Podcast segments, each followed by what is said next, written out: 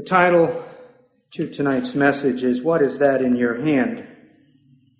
Evaluating the influence of digital technology in our hearts and lives. It's an unusual message, perhaps, for a council meeting, but it is something I think that we need to be looking at.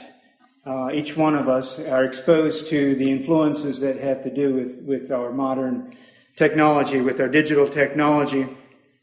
And tonight I want you to be thinking, I would like you to be thinking about the influence that you may be under with uh, technology. And I would like for the Holy Spirit to speak to you and to me that if there's an area where there is some shadiness in our lives, that we take care of it. That we don't allow that to grow because this is one of the ways that we can easily be influenced to those things which are not good. Washington State is now in, came out with a new law this past summer that will ticket drivers who are driving under the influence of electronics. And it's called DUI slash E. Driving under the influence of electronics. It carries for a minimum fee, fine of about $130. And if you're caught with a phone in your hand or some other technology by an officer, they can ticket you on the spot. You were driving under the influence. I heard that news report just in the last week or two, and it, it, it hit, it struck a chord with me. Are we living under the influence of our digital technology? Is that impacting us to the, to the extent that driving under the influence of alcohol would a driver? Are we somehow being impacted in a negative way? I'm observing more and more folks with something in their hand. And it's not uncommon, it would have been very uncommon a few years back to see someone with something in their hand all the time. And for many folks, these devices jump into their hands early in the morning. I'm told that uh, ladies in a certain age bracket about a third of lady users need to check their Facebook account before they comb their hair in the morning. It is something that stays by folks' beds at night just in case something happens that they need to know about. And it uh, goes through with them throughout the day. And these are very beautiful little devices. Um, there's one that just came out recently that is worth over a thousand dollars. You're going to spend over a thousand dollars for the new iPhone 10. But it's a beauty. It will actually recognize your face in the dark and unlock itself for you. These devices make little distracting sounds at times, and they pull our attention away from what we're doing, and we need to address something or other. And people will spend hours, literally, looking at these, these little devices. Hours and hours and they will sit there with their little finger and rub across the screen of these of these uh, devices and uh, seem to be enthralled with them. Young people are spending an average of five hours a day in interaction with a digital device. Think about that one just a bit. Five hours a day is spent in some interaction with a phone or some other digital device. One third of your waking hours are in, in, in some kind of contact. They will touch them 2,617 times a day. We know what these devices are, are, but what impact are they having on us as Christians? That is the topic of tonight's message. What impact are they having on your life? What are they to you? We're pioneers in this business. There's no generation before us that has ever been where we are with digital devices. No people group has ever dealt with our life situation. We could go back into history and try to find a similar situation to ours and it doesn't exist. It never happened before. How do Christians live in a digital world? How should we live in a digital world? Are the principles that are in the scripture applicable to today's digital world? My answer is yes, they very much are. And I don't know if the apostle Paul or others could have foreseen what we are faced with today, but the principles that they, they have delineated in scripture are applicable even today. Should we become Luddites? I don't know how many of you know what Luddites are. A few of you know what Luddites are. Their name, they got their name from Ned Ludd. Ned Ludd was an 18th century Englishman who decided that technology shouldn't advance anymore in his factory, and they banded together a bunch of factory workers and destroyed the technology in their factory. The weaving machines and so on, they just trashed them so that they wouldn't lose their jobs. And so the name Luddite is someone who is oppo- opposed to uh, modern technology. Like the Amish. Well, they're not totally there. We would have to go further than that if we are going to be true Luddites. I think tonight is a good time to take a double take of, of, of where we are on this issue. Are you doing a good job or, or is your head in the sand? I heard a comment from a Yoder mother a while back. He said, We Yoders have our head so far down in the sand that our mouth is, and throat is getting full of sand. And I find that's the attitude in Mennonite churches. Many times there are so many parents who, whose heads are in the sand. They are not wanting to face the reality of what the culture that we're living in. And they don't understand what's going on and they don't want to appear foolish. And so we, we kind of ignore what's going on instead of taking a good biblical approach to it. What is that in your hand? I invite you to turn first to Psalm 1 for a scriptural background tonight. Psalm 1 is, is, uh, is a scripture that I've discovered that speaks straight to our issue here today. The first Psalm, Psalm 1, I will read that Psalm. Blessed is the man who walks not in the counsel of the wicked, nor stands in the way of sinners, nor sits in the seat of scoffers. But his delight is in the law of the Lord, and on his law he meditates day and night. He is like a tree planted by the streams of water that yields its fruit in its season, and its leaf does not wither. And all that he does, he prospers. The wicked are not so, but are like the chaff that the wind drives away. Therefore the wicked will not stand in the judgment, nor sinners in the congregation of the righteous. For the Lord knows the way of the righteous, but the way of the wicked will perish. Blessed is the man, he says, that doesn't walk in the counsel of the wicked. But so many of us do walk in the counsel of the wicked. Digital technology makes it so easy and convenient to walk in the counsel of the wicked, just a quick Google search away. So many blogs available. The, wor- the influence of the world is in our hand. Blessed is the man, he says, who doesn't stand in the way of sinners. But we don't need to go anywhere to get there these days, to stand in the way of sinners. We don't need to go anywhere. We don't need to go to the city gate to be there. Back in the culture of, of the psalmist, you went to the city gate for a social occasion. You went there to meet with people. And today we don't need to go to there. We, the way of the sinners is in the palm of our hand. Social media will take us there in a flash. The seat of the scoffers is just a tweet away. And the influence of the world is in our hand. The man of God delights in the law of the Lord, but for many of us, our delight comes from Facebook or Instagram or YouTube or ESPN. We have never really learned to meditate because our attention span has become way too short. We flit from app and app, app to app and scroll through our favorite social media. We get started on one thing and they get, then get distracted quickly by something else. Very little meditating on the word. And that's the contrast I want to show, throw in here from this psalm tonight is what a contrast it is from the psalmist. He says, don't, the man who doesn't stand in the, in, in the way of sinners is blessed. The man who, the man who meditates on the Word of God, the man who is able to focus deeply on the Word and be influenced by the Word. I invite you next to turn to John chapter 17, just two verses there. St. John chapter 17, verses 14 and 15.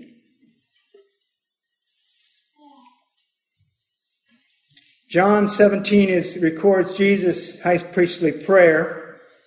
He says, I have given them your word, and the world has hated them because they are not of the world, just as I am not of the world. I do not ask that you take them out of the world, but that you keep them from the evil one. Jesus' goal for his disciples was his concern for the welfare of his disciples was that not that he would, God would take them out of the world, but that they would be kept from the wicked one. We also, I don't think Jesus wants us to get out of the world. He can't, he doesn't want us to get into a little commune somewhere and, and isolate ourselves, but he wants us to be kept from the evil one. He prays that we would be kept from the evil one. We have an allegiance to God who not only created us in his image, but has become our master because we have been purchased by him with a huge price that was offered. Satan and the world system is our enemy now also, just as they are God's enemy. Satan didn't invent digital technology. Al Gore didn't either. But Satan is having a heyday with the efficiency of modern technology. He is. He is having a heyday. It makes his job easier. We need to make, understand what's going on here. I invite you now to turn to 1 Corinthians 7, verses 29 to 31. 1 Corinthians 7, verses 29 to 31. This is a key passage in, in understanding how to handle digital technology and how we, we should respond to digital technology. 1 Corinthians 7, verse 29 says, says, But this I say, brethren, that the time is short. It remaineth that both they that have wives be as though they had none, and they that weep as though they wept not, and they that rejoice as though they rejoiced not, and they that buy as though they possessed not, and they that use this world as not abusing it. For the fashion of this world passeth away. The key words there are using but not abusing. And the believer has even a bigger reason to be cautious in the use of di- digital technology than your average worldling. Because we realize that the time is short, the danger is real. And we understand that there have been so many failures in our Christian communities. And I'm not going to go in tonight into details of failures that, that you may know about. But I am going to highlight the fact that there have been failures. There have been failures as a result of the access and of the exposure that has been there. We may use but not abuse. Digital technology has tremendous capability in good hands. And I think it can be used for the glory of God. Apple and Google and Microsoft have been a huge help in my personal ministry. Today, people in Nigeria and Brazil and India are listening to messages that I preach. And I praise God for that. But the discipline of using but not abusing is something I personally need to do better in. The word use here is from the Greek word chraomai, which means to graze or to touch lightly. To use means to touch lightly, to use it appropriately, to, to light upon, to act toward one in a given manner. The word abuse is to overuse, to misuse.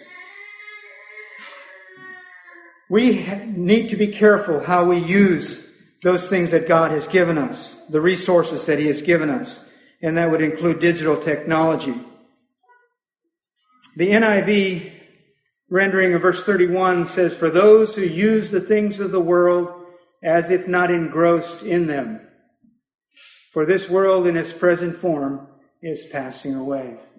Have you seen someone engrossed in his phone? Yeah. And, and it's becoming so, so common anymore.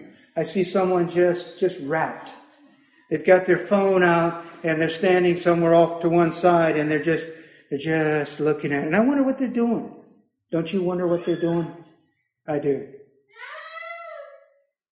They're engrossed in it. And it, it can be a very, very big pitfall to us if we're engrossed in it and misusing it. The challenge for us as believers is, is not only to abstain from that which leads to evil, but also from the inordinate use of the legitimate. And that would fall the, the technology would fall under that, I think. Satan is much happy, is happy much with the technology that we have. Technology is not innately evil, but makes his job of influence peddling less complicated. He doesn't have to take us anywhere to have us walk in the counsel of the ungodly. The counsel of the ungodly is in our hands. We don't have to go anywhere to stand in the way of sinners. The way of sinners is displayed on our smartphones. The seat of the scornful is just a tweet away. Finally, I'd like to, to turn to 1 Corinthians 6, verses 14 to 18. I just push, poke that into the message this afternoon. I realize there's a principle here that, that we need to talk about just a little bit that has to do with the use of, of digital technology. And I think you'll pick it right up as we read this. 2 Corinthians 6, verse 14. Do not be unequally yoked with unbelievers, for what partnership has righteousness with lawlessness, or what fellowship has light with darkness? What accord has Christ with Belial, or what portion does a believer share with an unbeliever? What agreement has the temple of God with idols? For we are the temple of the living God, as God said, I will make my dwelling among them and walk among them, and I will be their God, and they shall be my people. Therefore go out from their midst and be separate from them, says the Lord, and touch no unclean thing. Then I will welcome you, and I will be a father to you, and you shall be sons and daughters to me, says the Lord Almighty. The principle here is one of separation, and I know you've been taught as as good Mennonites have, that there is that we believe in separation. The Separation is an interesting thing, isn't it? Separate, biblical separation is a very interesting comment. I don't think God wants us to try to go hide somewhere, to be separate. But He does want us not to stand in the way of sinners. He does want us not to be influenced by the world system. He wants us to influence, not to be influenced.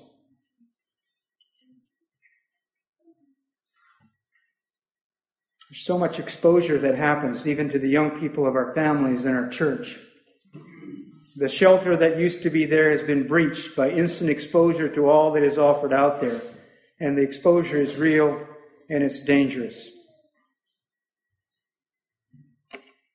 Our young people have become frontline troops. I don't know if you've ever thought of it like that. Back in the day, we had church communities that were a little more isolated, a little more sheltered, where young people could grow up a little more before they got faced with real evil. Anymore? Not anymore As soon as they get that first smartphone, it's right there. Right there in the palm of their hands. And we got to be real about this. We've got to be very, very real about this. What are we going to do about this? Are we making enough effort to protect and to care for and to be real about the dangers out there? Okay, the question of the message asks, what is that in your hand? And I have a number of answers for you tonight. What is that in your hand? And I'm talking about this. What is this in your hand? What is it? And I want to answer that question in about five ways. And for different of you, different of you, it's going to have a different answer. So be listening up. And please take to heart what this may mean to you. What is, what it, what is it to you? Some things it may not be anything to you, and you are above the, the fray in that one. The first one is an idol. For many of you, digital technology is an idol. And I shouldn't say for many of you, for many folks, it can be an idol. I've got to have the latest and greatest, and that makes me special because I have the latest and greatest. I don't have the latest and greatest, I'll tell you. Digital technology can become a God to us in that it meets our needs and we are dependent on it to the point where it, it counterfeits God. Jeremiah 17, 9 to 10 says, The heart is deceitful above all things and desperately sick. Who can understand it? I, the Lord, search the heart and test the mind and give every man according to his ways, according to the fruit of his deeds. A quote from Tim Keller. He says, the human heart, in his book, The Counterfeit Treadmill, he says, the human heart is an idol factory that takes not only bad stuff, but good things like a successful career, love, material possessions, even family, and turns them into ultimate things. The human heart can take things that are okay in themselves and turn them into ultimate things, into God's. Brothers and sisters, I need you to ask yourself tonight is that new device a God to you? If it is, you need to repent. Because if it becomes a God to you, it's wrong. It's an idol. Anything we cherish more than God is an idol. Anything that takes the place that God must have. Anything that takes priority over our devotion to God. Anything that we would miss more.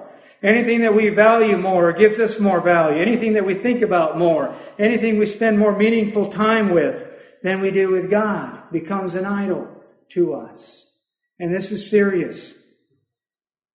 God hasn't changed over the years. He will never let the heart who has created idols to rest easy. If our digital device has become more than God to us, we must repent and give God the glory he deserves. What is that in your hand? The second answer tonight. What is that in your hand? For many of you, it's a distraction. It's a huge, huge distraction. It is to me at times. I'm doing one thing and all of a sudden a beep happens. You've got a message, you've got a whatever has showed up, you've got a notification of something, somebody's calling, whatever, and you get distracted and you got to address that situation or it's going to keep beeping at you. It becomes a huge distraction. We have become distracted people. We don't focus well. How many of you have noticed that? We've become more distracted. Yes, we have. Yes, we have. And this is actually affecting our, our way that we can study and the way we can memorize. And it affects the way we relate to the printed word, the way we, we relate to scripture even. We we've just become very distracted. And it's going to take some discipline for when you understand that, it, that this is happening to you, it's going to take some real discipline in your heart and life to recognize that this is happening to you and that you're going to have to make some disciplined choices. If that thing is distracting you during your devotional time, if that thing is distracting you during church, you need to stop it. You need to get rid of it. Tim Challies is a pastor, writer up in southern Ontario, and his book has been very helpful to me in preparing this message. But he said he was at a conference somewhere and he was watching a worship service. And they were really getting into this worship service, and this lady was singing and raising her hands, and he looked at her closely, and she was texting with one hand. While she was doing this with the other hand, she was texting.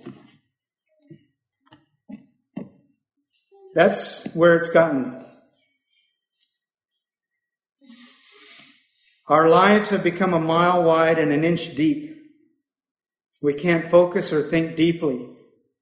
This is not the hallmark of the believer. The psalmist said in Psalm 1, he says, I'll meditate on your word. I'll meditate on your word. And that involves deep thinking. That involves concentrated thinking. I don't know how many of you realize, but the, the way that the browsers are set up when you go online, they're designed to do that to you. They're designed very, for very, very shallow, shallow reading. Google doesn't make money if you sit on one web page for a long period of time. They make very little money. They want you to go back to the search results and go to a new page because there's another ad on the next page. So you read in an F pattern, right? You go into there, you read the title of the page that you've pulled up. You go across the top and then you go down and you go partway across and then you stop and then you scroll down to the bottom and you're done with that page. And then you go click back and you go onto another page. And it's all a big game of, of uh, making the most money with the number of hits that, that they can record. Does shallowness in thinking promote shallowness in living? It does.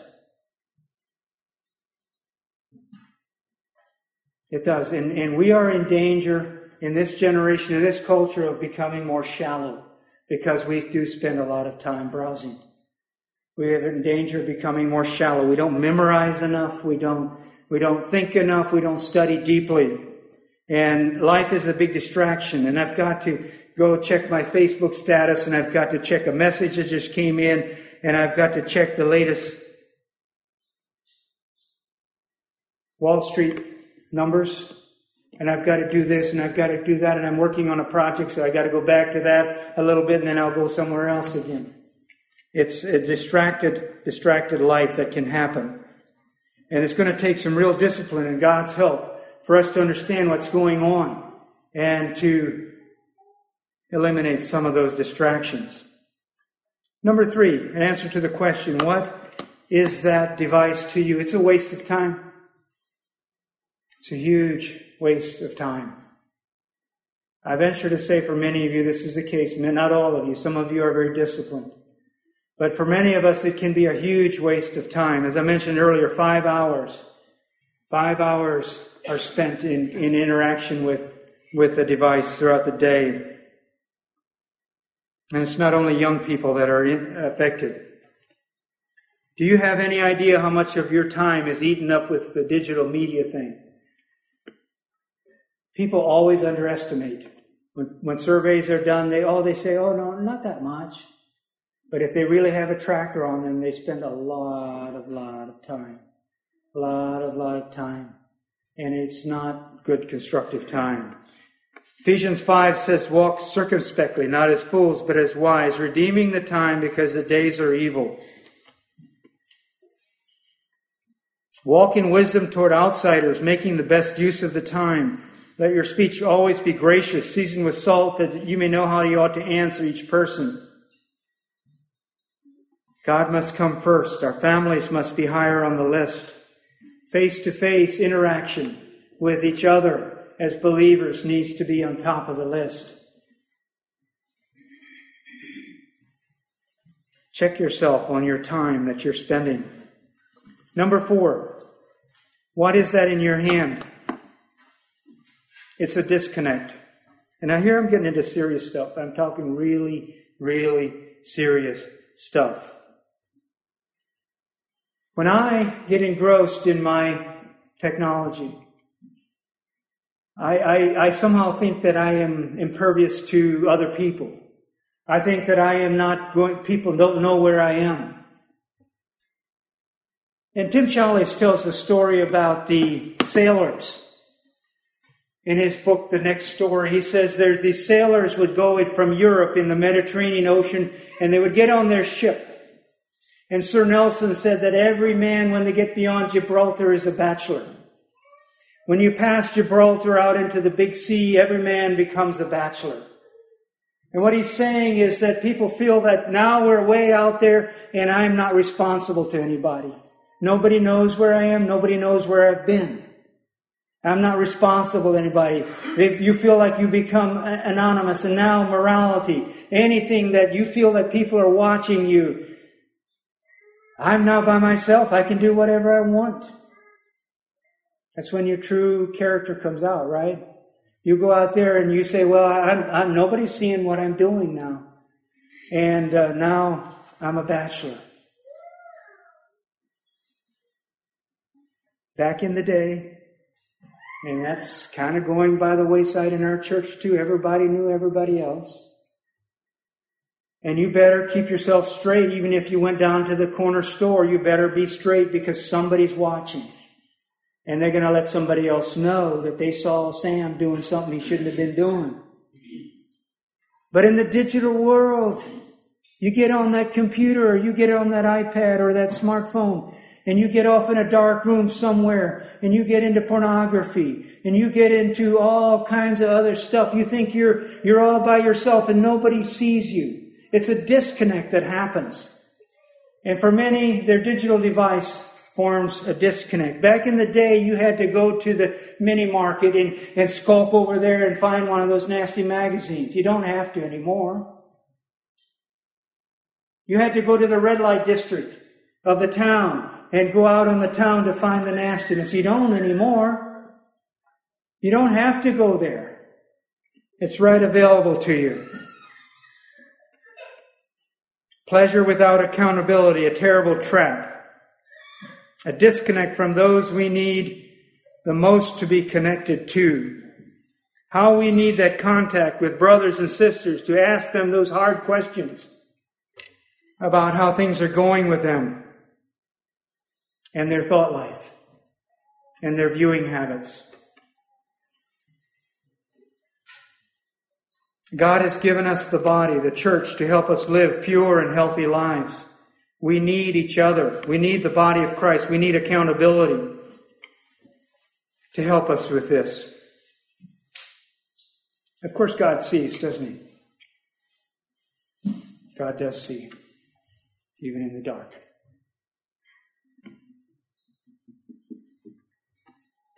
Number five. What is that in your hands? It's easy access. That's the big deal. It's easy access. That thing in your hand is easy access. Access like no one has ever had before. We have access before, but this is easier, and it's not obvious where we go. We have access to information. We have access to so much information, it's amazing. I used to, you know, when, when my oldest son came to me and, you know, we, we had a question all of a sudden. I'm like, well, let's see. We're going to have to research this thing and find out. He just whips out his phone and a quick Google search and he's got the answers. But does he have the real answers? That's the question I have for you. How are the, how is, how do the, how do the browsers point you to pages? How does Google, what is the algorithm that they use? The most the most relevant information comes up first, right? The one with the most sources. And so we get truth by consensus. We go online to find some bit of information, and all of a sudden the thing that pops up first is somebody like Wikipedia. Wikipedia is a bunch of bogus. Can you write to Wikipedia, Norman? Yes, you can. You can go right there tonight and you can write stuff on Wikipedia your own definition of what this is and how it works. So it's, it's, it's by consensus. Truth by consensus is what you'll find on the web a lot of times. It's not authoritative. It's not really true. And that goes with Bible teaching as well. YouTube videos can be posted by anyone.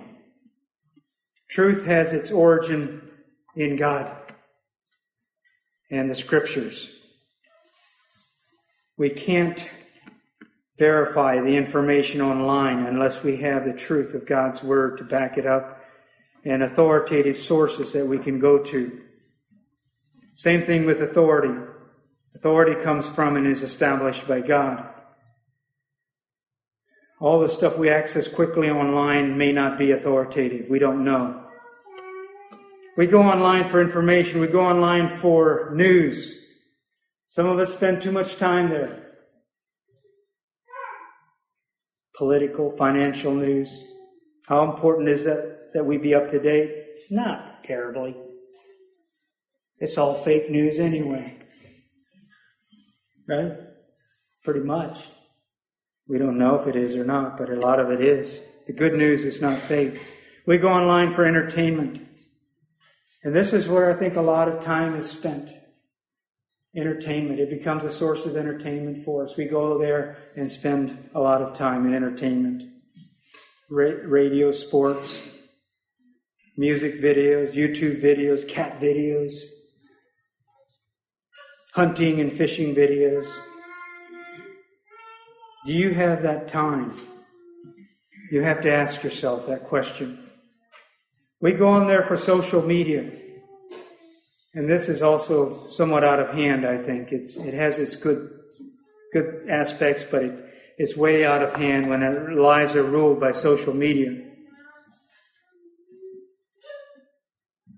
We don't need to know what everybody else is doing. Finally, and this is the one that becomes really serious to me, and one of the reasons that, that drove this topic tonight is pornography. Pornography has always been around, hasn't it? It's been around for years and years. It goes way back. Pornography is is is uh, been around for a long time, but it's never been this easy. Never been this accessible.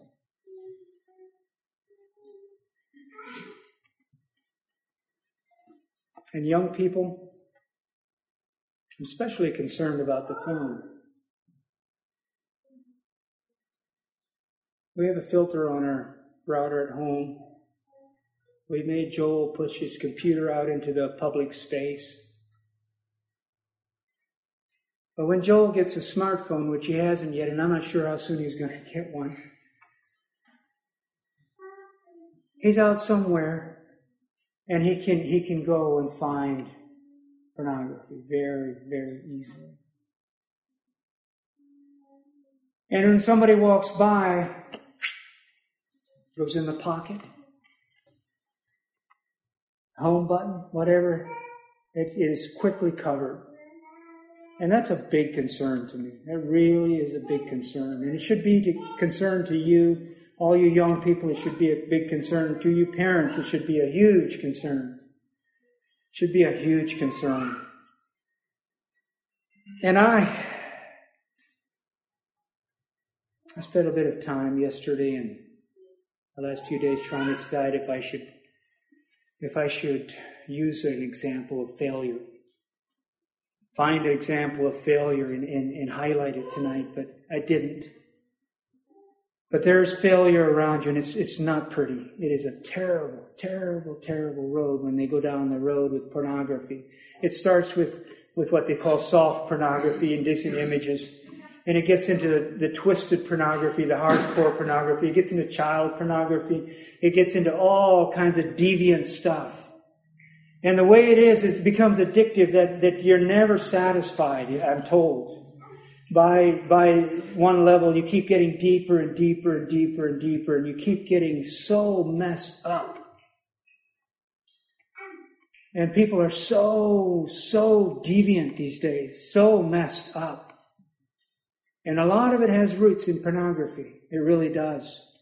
Um, James Dobson, some years back, had interviewed Ted Bundy. He was that mass killer down in his final prison, and, and his, his evil behavior, his mass killings, and what had its roots in this. And in many, many cases, even in our own community that you don't know about, is happening. And it, it's, it's, it's bad news. And it, it takes, takes so much to break that change. Uh, I was I was in, I, did meetings in August in a church in Pennsylvania. And the, the one pastor there was so open about it. He said, I was into pornography. And he gave a testimony at one of the meetings. He said, I, am clean for the last couple years. But he was so into pornography. This is a pastor who you would have respected and who is well liked and what have you. And he got into pornography and it took him down into all bad stuff. But he's clean now by the grace of God. But it, it, it takes so much to get out of, and it's something you don't want to get into.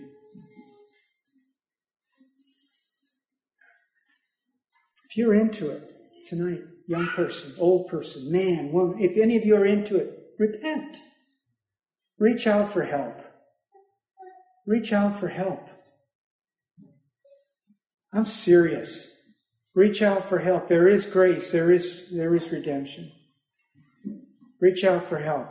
And I make myself personally available. If you want to talk to somebody, talk to me. Talk to one of the other pastors. Talk, to somebody. Get the help that you need. Get out of it. It's, it's a road to hell.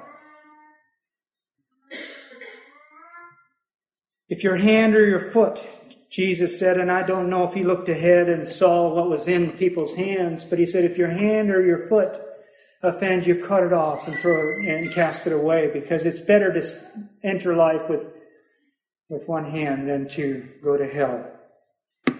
And he may not have been referring to literal hand cutting. I don't think he was, but he's saying be drastic. Do what it takes to get rid of that. Okay. Action items. I know I'm taking more time than probably was allotted tonight. What are the action items that I think we should do? And I'm going to have to go through these pretty quickly, but they, uh, they're kind of in the order in which I would consider to be critical for you. What action items should we do in, in, in this case? Number one, awareness. And that's what tonight was about. I want to try to heighten awareness. I know some of you are quite aware, but I want to raise awareness of what the situation is. Don't hide your head in the sand, mom and dad. If you think your son is acting weird and you think that he's spending too much time at the computer or his smartphone or whatever, don't put your head in the sand. You need to find out what's going on. Number two, an up to date relationship with God. An up to date relationship with God. This is one of the biggest deterrents to this kind of thing an up to date relationship with God. And that's what we're here tonight for is to express how we are with God and what God is doing with us and keeping that up to date and confessing and repenting where we need to do that. Prayer, reading of the Word, going to church whenever you can, Sunday school. Number three is priorities. Where priorities in our culture are mixed up with this stuff. Relationships are taking the back bench, and technology is coming in their place. You see, you go out to eat now and you watch a family at the restaurant, and instead of sitting there talking to each other and, and, and building relationships, which is what they should be doing when they're going out to eat, they're each got their phone off to the side and they're, they're on, on something. You can't take your technology with you when you go. You can take people, your relationships with you children, co-workers. Priorities. Put the priorities where they should be. Number four, discipline choices. I don't think he, I don't think he would mind me saying it here tonight. Uh, Rich mentioned it to me. He said that uh, the young man who was here and uh, spoke at our weekend meetings, Josh, he has made some hard choices in his home. I don't know what his history is with this, but he doesn't have a smartphone. I think he has a flip phone, one of those old fogey things. And he doesn't have internet at his home.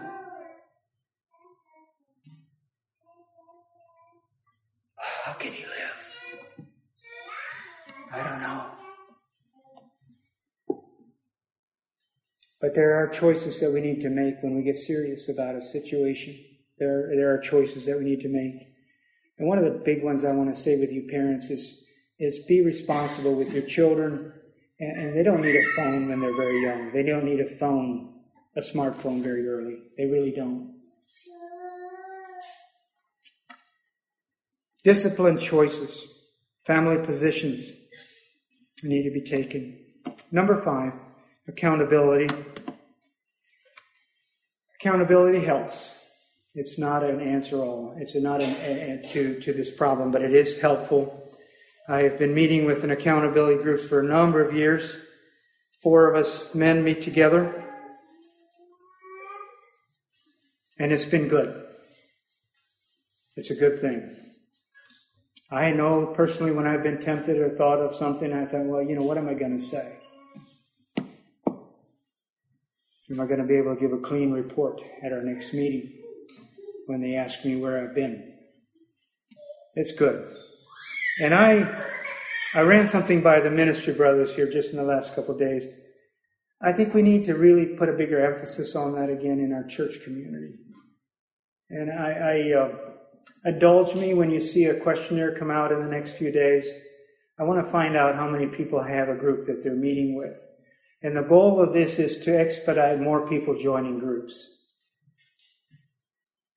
If you want to join a group and you don't know who to go join and you want to join one, come see me. I'll find you a group. Not, you can join ours.